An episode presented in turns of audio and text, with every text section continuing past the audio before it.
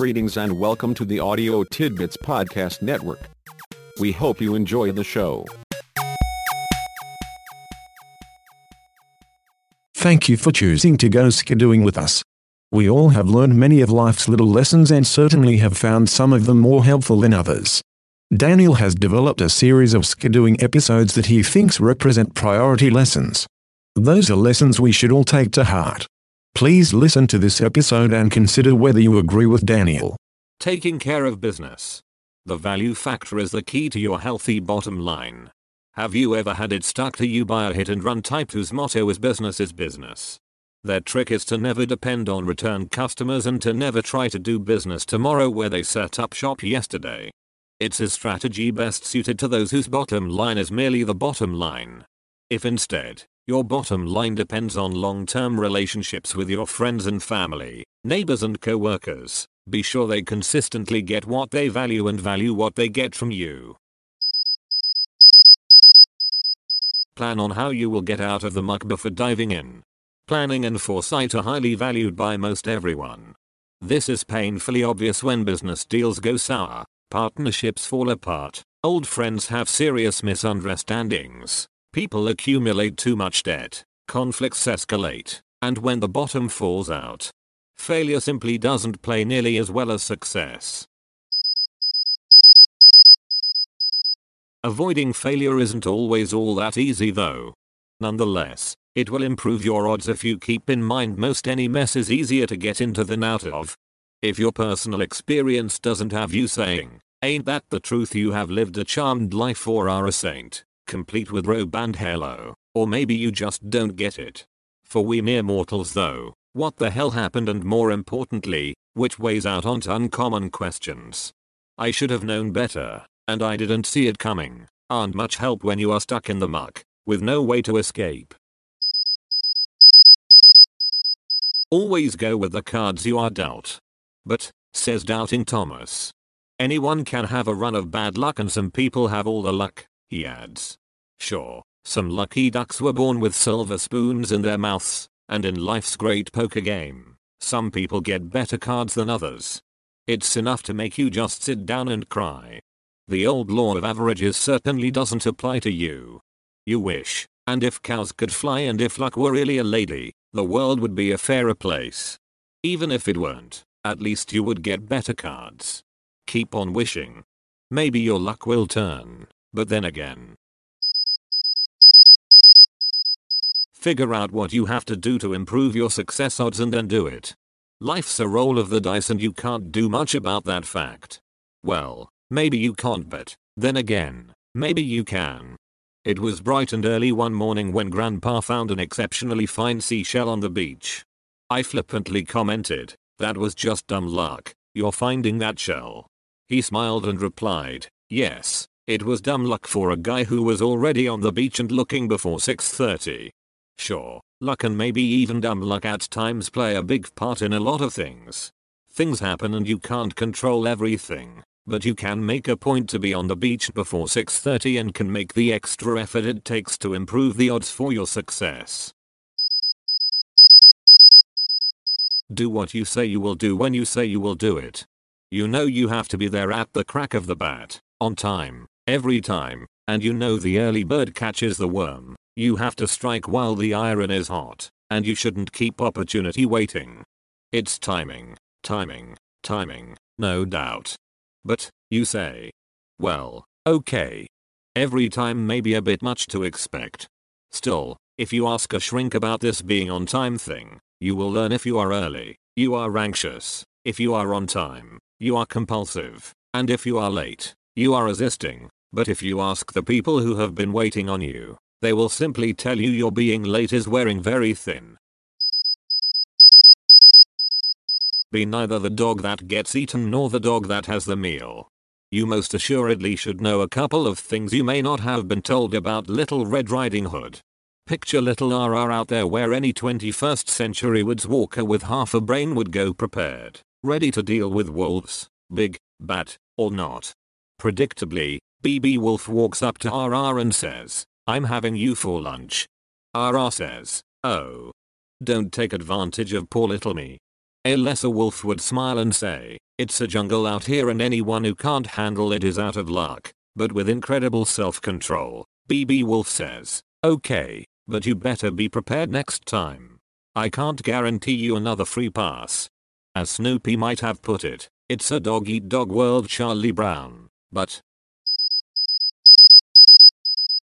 only repeat things you hear about others you would feel okay about if someone were to say them about you, under the same circumstances.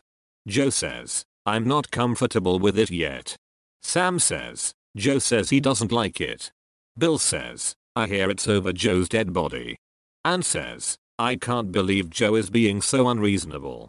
Mike says, Joe goes around acting like a little dictator. Carol says, there is no point in talking to Joe about anything. You can just figure he's already made up his mind and you are not going to change it. And so goes the rumor mill, with the rumor mill wrights busily mongering and Joe serving as the grist. They embraces everyone, including you. You may hear about better communication being the cure for the rumor mill contagion, and though that is possibly true, beware. Listen in and draw your own conclusions. Our problem around here is communication. No one knows what's going on. But didn't you get the message? What message? It was in an email sent out last week. You should have gotten one in your inbox. I don't have time to keep checking my inbox every 5 minutes. No one reads those stupid emails anyway. Someone should have told me. I see what you mean. Communication is a big problem they have. They'll have to get it straightened out if they expect us to get anything done. Know when and why it was your fault and step up to accept responsibility. A project crashes, a solid relationship fails, an experienced employee screws up, or something else goes sour. You can't anticipate everything and no one is perfect. That is life, sure enough, but is it really? The truth is, short of an act of God, there were people who weren't observant enough, clever enough, persistent enough, people who didn't have enough hindsight, insight, and foresight to prevent what happened. Certainly they are only human, and equally certainly, a better outcome was their responsibility. When you've got to, there is no choice but to take a deep breath, plunge in, and do what has to be done. Do you ever have to step up and make decisions without the clear authority to make them, knowing people won't like it? Or do you occasionally have to do something that gets people upset? Well, you have to do what you have to do, but how can you deal with it when you are asked, just who do you think you are? Who put you in charge? You can say, I, me, a committee of one. It's a collaborative thing. Give Red Skelton credit for the I, me, committee of one, since he said it first but then don't hesitate. Be a master at getting others to help you, if you are a model for others to follow. Most assuredly, Taking care of business is everyone's business and we all have to hold up our end of the deal. But everyone wasn't created equally. Even if they were, they certainly don't act like it. Some are a pleasure while others. Well, there is no need to go into that. The secret is to see how the exceptional few do it. They exemplify appropriate demeanor and behavior, high personal standards and ethics, professional development and quality performance, but their real secret is they ask people to help solve their problems instead of trying to get them to accept their solutions. Trust people enough to let them make the decisions they need made to do their jobs. Getting others to follow you can be a tricky business. For example, can I do that? I will check with the boss. I thought you were the boss. I can't make this decision. What can you decide? I decide whether you are doing your work or not. I see. The time clock tells on me if I don't show up and you rat on me if I screw up. You've got it, so get back to work. If you get fed up, and you likely will, be sure your new boss can independently make the decisions you need made to do your job. Better yet, find a quality employer who will empower you to make those decisions yourself. A special six pack. Taking care of business doesn't start or end with believing people are basically trustworthy. You will see this as you consume another six pack. Conscientiously work at being truly trustworthy. The first slot in this six pack is for trust, but the question isn't, who do you trust? It isn't, who trusts you either, since even world class scoundrels likely are trusted sometimes by someone. The question is, is there any good reason why anyone should trust you? Now that gives it a whole new perspective. You say, you can trust me, you have my word on it. Well, okay, but so what? Seeing is believing. Show me. Talk is cheap. Time will tell. And all that. Your being trustworthy isn't one of those things you can just proclaim and think that is the end of it. It's not something you tell people about you. It's a judgment other people make about you. As one or another of those very wise souls puts it, your reputation is created when you are not there. Be candid, every time, with everyone. The next slot is reserved for being candid. Actually, it's a double slot, with being trustworthy and being candid sitting side by side, since you can't have one without the other. Consider someone who is blunt, direct, frank, and straightforward. There is someone who is candid, sure enough. Got the picture? Okay, erase that picture and consider someone who is neither blunt, direct, frank, nor straightforward. Is this someone you are going to trust? Not likely. Now picture someone who is authentically candid and who combines their candor with trustworthiness, genuine sincerity, and a liberal splash of sensitivity. While there is someone who is truly exceptional. Take care of business by focusing on business. Being focused fills the next slot in this six pack.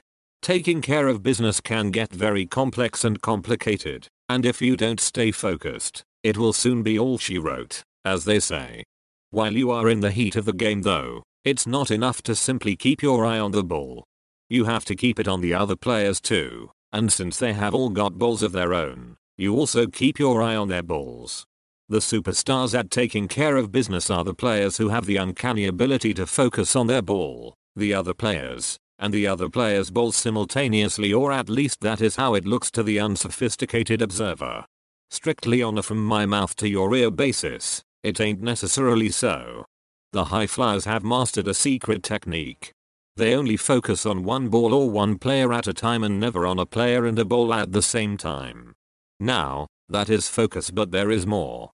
Players ready for the first string can predict from other players' moves where their balls are going, and since they know where all the balls are headed, they don't have to know where other players or their balls actually are. Do you get it? You don't keep track of or worry about other players. The key to taking care of business is keeping focus on the balls and knowing where yours is in relation to where the other balls will end up. If you don't quite get it yet, focus on your ball, your business. Next, locate the other balls in the game and predict where they are going. Your objective is to move your ball in relation to where the other balls are headed. Focusing on the other players in the game, including those on your team, only serves your interest in knowing where the other balls will most likely end up so you can keep your ball where you need it to be, headed toward your goal. If you now see being focused means you attend to all the balls and all the players, one ball at a time and one player at a time, you've got it. Commit yourself to a moral approach to taking care of business. Slot 4 is reserved for a moral approach to taking care of business. This doesn't mean people who don't take a moral approach are bad or evil people though they may be. It simply means they don't take a moral approach, i.e., they don't take a principle-centered, value-centered approach to business. Having principles directing your actions and values forcing your choices says, for example, I never knowingly give a customer a product or service below the standard I promised. That means you do it right, the first time, on time, every time. Now there is a principle to live up to, one that certainly directs your actions. What principles direct your actions? Direct how you take care of business. If you have three or four clear, non-negotiable principles by which you always do business, you are up there on the moral high ground where most people you do business with spend little time. Values follow principles, but they are not simply a list of things you like. For example, your principle is you do the right things right, the first time, on time, every time, but what are the right things? Perhaps they are products that reliably do what they are supposed to do or services that consistently accomplish what they are intended to accomplish. You value products and services that work, the first time, every time. Having that value then forces many choices you make about products and services, about how you use your resources, and about people who produce or use those products and services. Predictably and consistently pursue your principles and values. Slot 5 holds predictability and works best as a double slot with a moral approach to taking care of business. There certainly are those unscrupulous types who are totally predictable. You can simply assume they are only taking care of number one and they will screw you every chance they get. If predictability is joined with moral principles and values though, it is indeed a pleasure to experience.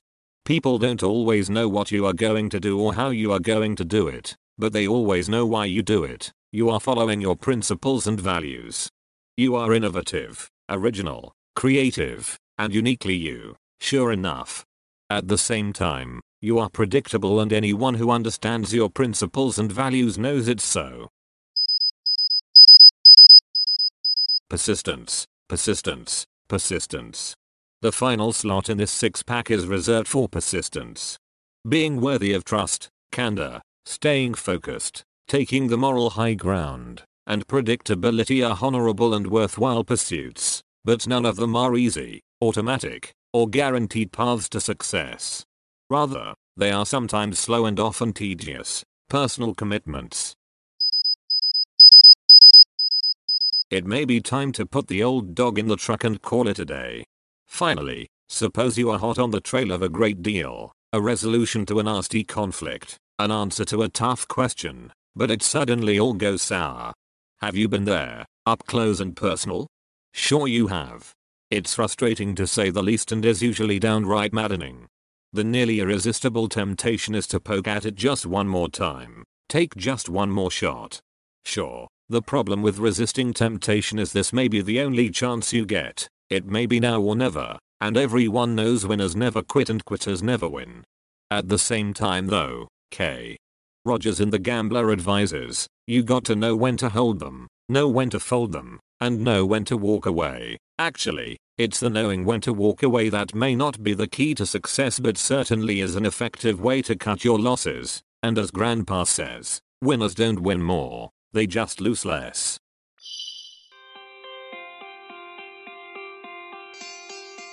Thanks for the chance to go skidooing with you. Stop back soon.